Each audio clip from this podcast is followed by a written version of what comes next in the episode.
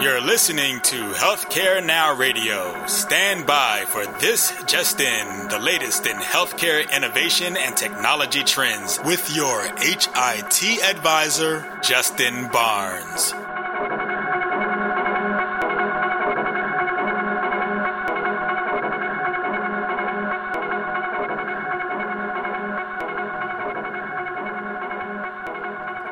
Thank you for tuning in. Welcome to This Just In. I'm your host, Justin Barnes. In these half hour segments, I'll bring you the latest advancements in corporate strategy, innovation, and entrepreneurialism. As always, we're broadcasting from the This Just In studios on the Business Radio X network, as well as the Healthcare Now radio network. For this episode, we're going to speak to a good friend, Chris Stanley, principal at Techcelerator, which is a professional services firm that offers fractional CFO and strategic financial services to high growth healthcare and technology companies. Uh, I came across Chris um, through the summer through a good, uh, close mutual friend of mine named John Balzer from Goldman Sachs, and just loved uh, what uh, Chris was doing with Techcelerator and just uh, some of the strategic advice he was offering his uh, his customers and, and partners. So um, glad to have you on the show today, Chris. Welcome. Thanks, Justin. Glad to be here. And uh, obviously, uh, we met through uh, John. Uh, John's a great guy. If, if, for my guests that don't know John, many do. Uh, he's a fun guy in Atlanta. Uh, and if you haven't had the pleasure to meet him, hopefully you will soon. We will both have a really good time with him. He's a close personal friend of both of ours. So, before we jump too far into Techcelerators and in your background and the great work that you do around Atlanta, but also around the country, where were you born and raised and went to college? Yeah, so actually, I uh, I grew up here in Atlanta, um, in Marietta, not too uh, just yeah. a few miles north of the city, and did my uh, undergrad at uh, Georgia Tech, and got out and uh, worked for Coca Cola for a few years, and then uh, went back to school for my MBA at Georgia State. So I guess you could say I've kind of been around the block here in Atlanta, all the major landmarks. Yeah, no, very cool. I actually forgot about the tech. That's another touch point we had because of me being an EIR down at uh, Tech and still there. Um, uh, we have that uh, certainly in common, uh, but uh, very, very cool. So you're here in Atlanta, grew up in the area. What do you like about Atlanta, our ecosystem for business, for healthcare, for health IT? Yep.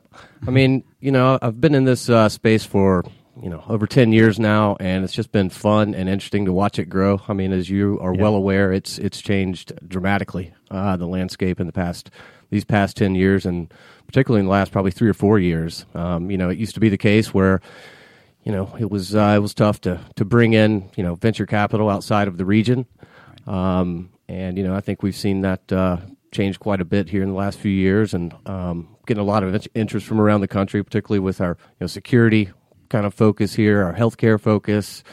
Um, you know, you're just seeing you're just seeing a lot of interesting companies come through. You know, particularly yeah. with uh, Atlanta Tech Village and what David Cummings has done there. Um, so it's it's it's been a good environment, and uh, I'm excited to see what happens over the next five years. Yeah, no, I, I, couldn't agree more. Security, healthcare. I know you and I talk about fintech off the air a little bit. So yeah, we've seen some just tremendous growth uh, come through, and I, I couldn't agree more. We're having more capital invested in our companies than ever before. We're attracting capital from Chicago, San Francisco, Boston, uh, New York. So yeah, you know, you're completely uh, on target there. So I mean, obviously, when you and I uh, first met up, uh, you told me about what you got you were doing in the fractional CFO and strategic advisory services you were offering through Techcelerator. But what led you to start that? I mean, it's a it is a no brainer in, in some some ways with your background and your experience. But uh, what led you to do it? Yeah, so you know, after um, after I got done with business school, I joined uh, Silicon Valley Bank. I uh, spent many years there, um, working with you know hundreds of companies, uh, anywhere from kind of the proverbial two guys in a PowerPoint. Yeah um, up to kind of small cap public companies, um, kind of the Atlanta market and then the broader Southeast market. And, you know, really, when you have kind of that more 30,000 foot view, kind of as a banker, um, as a lender, you, you, see a lot of kind of the same things that are working and uh, a lot of entrepreneurs making the same mistakes. Yeah. Um, and so, kind of, you know, really, obviously providing kind of a uh, debt capital to these companies is is very beneficial. You know, less expensive, less dilutive. But what I really found myself doing was um, yeah, really serving as uh, an advisor to these companies. Uh, you know, making introductions to the right folks. You know, to whether it's legal, accounting. Um, kind of helping guide them through those, uh, you know, the first uh, equity conversations um, they're having with potential investors. Um, you know, buttoning up their presentations. Um, just you know Yeah. really watching these guys grow, and and as you see, you know, as you're working with hundreds of companies, you kind of understand what's working, what's not, and so, you know, it's probably about three and a half years ago now. I said, well, let's hang up the banker's hat. And uh, you know, let's see if we can formalize this and help these companies uh, on a more consistent basis. Yeah, no, I can see because also a lot of these younger companies they don't. And this even happens with me as through my advisory firm. You know, they don't need uh, nor would I want to work full time with them, but just because they don't need that kind of firepower full time. So I think the fractional side is very helpful. You can come in there, offer some platforms, some strategies, uh, help them grow you know, um, basically explode their pipeline, but then they can only digest so much at one time, no matter what you're throwing at them. So I think the fractional side certainly makes a lot of sense, uh, and uh, I think it's very, very smart. So, you know, you've had experiences in a lot of different markets, different types of companies. Uh, what uh, sectors interest you most? Do you think? Yeah, so yeah, I have uh, worked with quite a few companies, like I say, both in, in um, my banking days, um, and then these last three years. You know, anywhere from worked on kind of an early stage fitness app um, to you know growth stage predictive analytics uh, software company in the retail space, and most recently the past uh, year or so with a uh, with a high growth uh, healthcare company here in Atlanta in the dev- device benefits management space. So I've really gotten a good view um, on, on, a variety of, of uh, sectors, but you know. Two of the biggest opportunities I guess I see are kind of in healthcare mm-hmm. um, and in fintech right now. Yeah, so, I mean, those you know sound like obvious answers. Those sort of buzzwords. FinTech has become sort of a catch-all um, for these types of companies, but you know, you know the healthcare space very well. Um, a lot's happening, a lot's changing. The speed of technology now is making things possible that weren't possible even you know 18 months ago. Right. Um, so, and you know, historically, these companies have focused. You know, the in the healthcare uh, space, companies have focused sort of on that post episode of care savings opportunities. You know, you used to have the you've got the RCMs uh, yeah. um, and the uh, the auditors that come in, but I think really, you know, what's interesting and a big opportunity is uh, is kind of what I'll call point of care savings opportunities, kind of get, getting in there before, um, you know, before that episode of care. Yeah, no, I, I agree, and actually, on the we certainly saw uh, from the ATT's, ATDC perspective, we uh, when we are doing our strategic plan for 2015, uh, fintech rose to the top. I think we had a lot of different, and it is a kind of a catch-all. But we had a lot of companies offer, uh, you know, operating directly in the center of where fintech would be, but then also on the periphery. And so we decided, you know what, we're going to pull them in, we're going to help them, and we're going to enlarge our fintech strategy and our fintech business uh, through the ATDC, but then also not losing any focus on healthcare. We just kind of enlarged uh, to make sure that we brought fintech because it was a growing community here, uh, an ecosystem here in Atlanta and throughout the Southeast. So um, completely agree, and I think your focus is uh, clearly on target. So, um, and for those just joining in, we're speaking with Chris Stanley the, from the fractional CFO services company Techcelerator. So, uh, along those same lines, what opportunities do you think remain uh, for those types of, for these types of companies and those types of companies? Out there? Yeah, I mean the, the opportunities are, are, large. It's funny you mentioned that healthcare and, and fintech was kind of your focus, and yeah. I know that um, there's a large fund in New York that's that they've just started a, a, a, new fund that's actually called healthcare and and fintech focus. so it's funny kind of where yeah. those are kind of converging in sure. some respects. Um, but you know, within fintech, um, you know, looking at you know this the alternative lending space, marketplace lending, peer to peer um, whatever name you prefer to mm-hmm. to assign to it. You know, whether it's consumer uh, or small businesses, it's a huge opportunity. Um, you know, there's a lot of Me Too's out there. You know, we of course we know we've heard of the lending clubs and the Prospers, and mm-hmm. um, there's several others that are that are working on that. But you know, you consider uh, it's you know 3.2 trillion dollar you know lending market and right. these guys uh, with almost a billion and you know just fees and interest income off of that yeah. and these guys uh, you know the alternative lenders out there today are only you know they're touching less than 5% of that wow. so it's um, you know the opportunity remains remains very large wow so as these companies look to grow um, what do you think their key focuses then should be on finance and the capital raise side of the equation yeah, well, I mean, you know, some of these answers might sound obvious, but the reason they do and the re- reason they're off repeated uh, mm-hmm. is is for a reason. Yeah, um, they're best practices, I would say. But that's right. Yeah. that's exactly right. Um, but you know, probably the one of the most um, key things that I've I've observed over the last three years um, is really fostering the right culture uh, through leadership, which starts at the top. I mean, it's you know, it's like I say, it sounds like such an obvious answer, but you you know, I've seen so many companies that just do not do that, and it really kind of festers and, and can affect the whole company.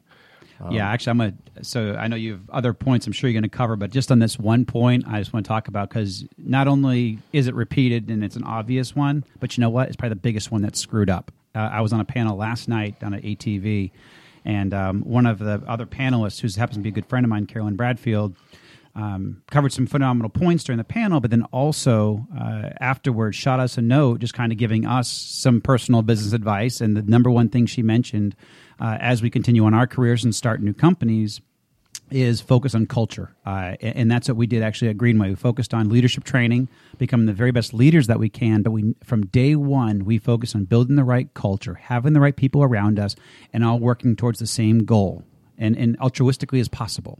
So, it, and, and, it served us very, very well. And also, from what I've seen over the past 15, 16 months working with other companies, most cultures don't have that. And it's, it's, it's sad because now you, you go back to the stat where eight out of 10 companies fail.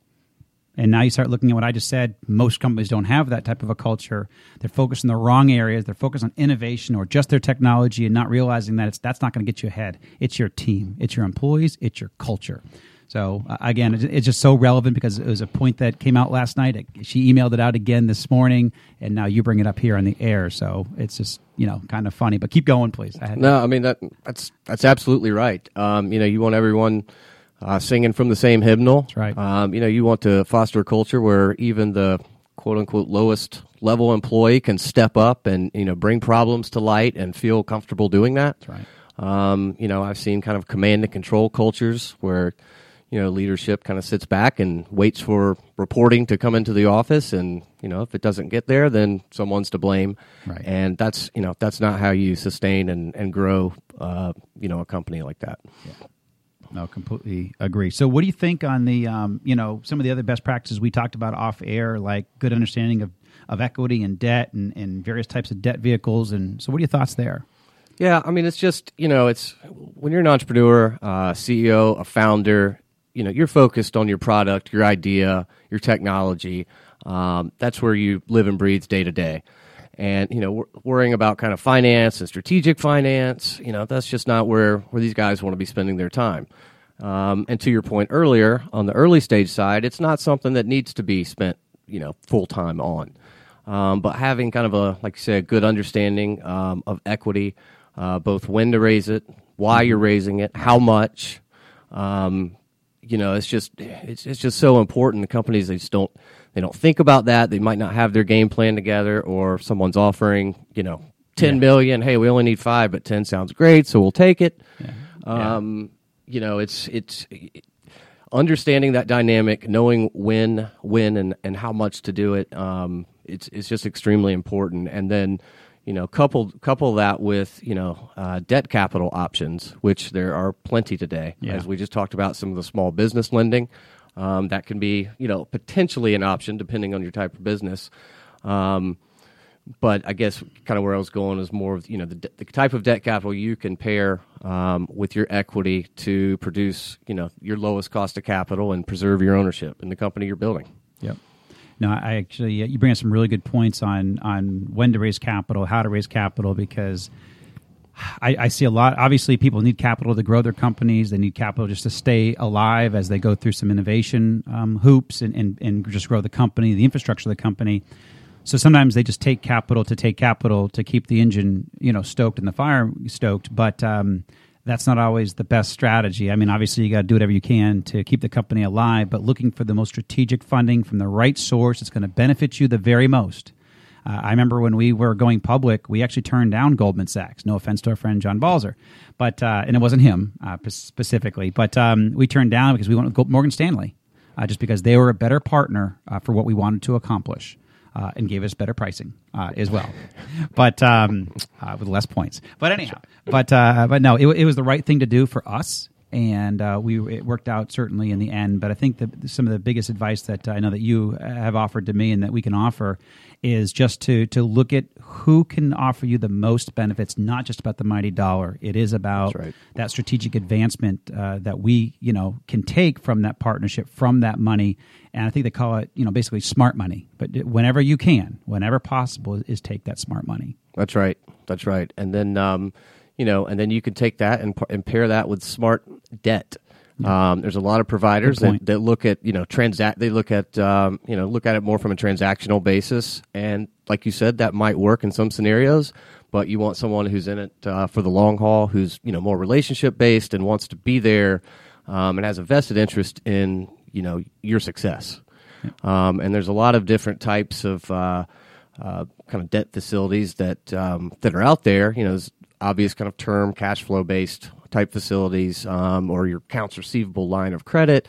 But uh, you know, one example of a newer product, um, something I helped develop when I was at the bank, uh, is what we call a recurring revenue line of credit. But you know, it's essentially how do we how do we um, what can we lever with these companies uh, to provide them debt when they don't have your traditional accounts receivable or inventory, uh, but they do have you know recurring revenue, um, repeatable customers. Yep. Um, and that's an asset, and it's an asset that you can lend against. And it proved, you know, at the time it was very innovative, um, and it proved to be quite popular. And you know, see a lot of other banks doing that type of structure now. So just being aware of of the options is just as important. Yeah, actually, you bring up a good point because there's a couple of investors that I've met down at the Angel Lounge at the ATDC, and uh, one of their vehicles is a form of that on the Angel side. Is looking for smaller companies, but say they've got three hundred thousand dollars a month or five hundred thousand dollars a month in recurring revenue, they'll lend against that, and uh, and it's actually pretty attractive um, terms. So very impressed with that. These are angel guys doing it, not banks. So it's Yeah. kind of cool to see it trickle Oh, down. it's it's you know a traditional bank might look at that and um, with wide eyes, and it might seem scary, um, but it's you know it's a it's a fairly uh, safe product, and it absolutely helps the entrepreneur, um, especially in kind of a SaaS SaaS structured business where they're you know sales and marketing's where their um, time and investment needs to be, um, and so if you can lever your your uh, recurring revenue. Um, to, to help that and grow that, then you know that, that's that's valuable. Yep. And so some of the other best practices you've mentioned uh, were around consistent financial and um, board of director reporting process. What? Tell me about that. Certainly for my audience. Yeah, it's another one that, that seems obvious, but you'd be shocked, or, or maybe you wouldn't. Correct. I Which you've been around, you're not shocked, but I you're know, right. you, I know you sit on several boards, so I'm sure you've seen it as well. Um, but just Yeah. it seems so obvious. A consistent, like you say, it's a consistent financial reporting process. You know, the the, the metrics you're tracking uh, on a monthly basis. Um, you have that reporting should be consistent in what your board sees on a monthly or quarterly basis as well, and, and not a scramble two days before your board meeting to throw a deck together, which I've seen way too many times. Yeah. You know, and it's like, guys, we can step back. Let's look at what we're trying to show the board, what what message we, you know, we want them to understand each quarter, and let's put that to our monthly tracking. Let's, you know, those are metrics that, that the whole company needs to be aware of. Very true. Um, again, That goes the, back to the culture too. exactly right back to the culture. Um, and I've, you know, and I've seen that dynamic too, where you know leadership um, keeps uh, kind of those strategic finance or strategic initiatives uh, to themselves. Um, and you know, you've got a thirty or forty person company, and that's just you know that's not the way that it's not going to get done that way. Um, every every employee from the bottom to the top needs to know of the situation. Yeah, that's why I actually love this radio show because it forces me to to talk strategically with people. And so, while you say a lot of the stuff is common sense, to all of us, we're doing so many things a day we forget. And actually, uh, that was something we did at Greenway, and I need to bring back to some of the companies that I uh, that I advise just around that consistent reporting and the transparency. That's a very good point because that goes back to we had that at Greenway. Every single employee knew where we stood, what we had to accomplish, what goals we we're trying to achieve what issues we had to, you know, hurdles we had to clear. Uh, and it- really allowed, you know, 900, 1,000 of our employees to run in the same direction. And when you have a 1,000 people running in the same direction, what you can accomplish is, is, unli- is limitless. Uh, but when you don't have that transparency, people start to run in different directions, and it's like herding cats. And I'd rather run as a stampede. That, uh, that's right. Towards Um, success. You know, I, I think of one example of that where, you know, it's a early stage company, maybe 10, 20 employees uh, a few years back, and, you know, they had about three weeks of payroll left. And, you know, I was speaking with the CEO, and I said, have that conversation. Yeah. have that conversation with everyone. So he pulled them into the meeting and said, "Look, guys, this is the deal. You know, we've got three weeks of cash. I know that's going to scare some of you, um, but at the end, he said it, it, it really strengthened their resolve um, because now they're all, like you say, they're on the same page, um, and they're kind of they're fighting together Yeah. uh, to accomplish that you know that needed next step. Yeah, you'd be shocked if you brought those types of strategies to people. You'd be shocked at how much money you could save really quickly and how the purse strings tighten right up with everybody. When we say, "Oh my gosh, we got to cut our spending for the next month or whatever it is, or next uh, next couple of days and next week, whatever we got to do to get through the next, you know, let's take three weeks of cash, turn it into six weeks of cash or something like that to the best of our ability."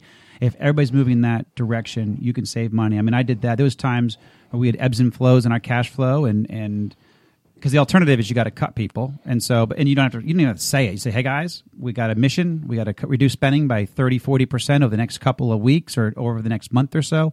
Everybody's all hands on deck. They get it. They're mature. Certainly, if you built the, built the right team, have the right culture, uh, and you can do amazing things with companies if you do if you have that kind of transparency. So, very good point. Yep, that's right. Um, you know, had you rather receive kind of an email from your sales manager that says you need to cut your expenses with no explanation, Yeah. or you know, is it more of a rally where right. everyone's together and say, "Okay, now I get it. This makes sense.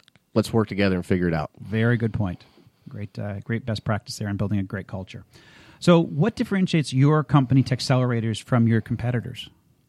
Yeah, that's a good question. Um, and there's, you know, there's a lot of folks in town that, that help companies out, and and you know, the good news is, as we spoke earlier, Atlanta is growing so fast. Yeah. The the ecosystem here is growing so fast, and it's every day I'm hearing. You know, I used to feel like I was uh, abreast of all the all the startups, and it's almost you know every other day I'm hearing of one that I had not heard of Same here. um, and you know, so so there's plenty. There's a lot of companies here that need help, and you know, there's some other good good folks in town that that uh, do do uh, you know provide similar services, and I, and I've worked with many of those guys. Um, you know, either either in uh, conjunction with some things worked on the last three years, or you know, my banking days on being on the other side of the table. Um, and they're great guys, but you know, I think the most important thing is know, you know, understand your need, Yeah. uh, and know that you need this kind of help. Um, you know, whether it's you know part time or full time, or maybe it might even just be four or five, you know, five ten hours a week. Um, but as long as someone is focusing on it, Yeah. um, So I would say then your benefit there and, and how you differentiate yourself is really just because of your strategy, your fluidness, your flexibility with working with people. Is that I think so. And you know, bringing expertise? Obviously, your background. Yeah, I mean, bringing the kind of the the um, banking or you know investor kind of perspective to the table. Um, you know, it's funny in these last few years, I've renegotiated some of my own loans um, that I did for for some of some of my clients uh, years ago.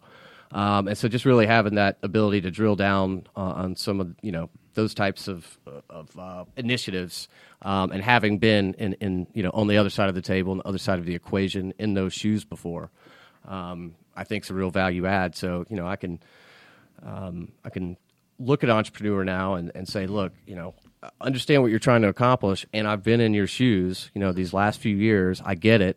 Um, it's funny, you know, when you're when you are on the other side as you know bank uh, banker investor, uh, you think you have a pretty good understanding of what these companies are going through on a day to day basis.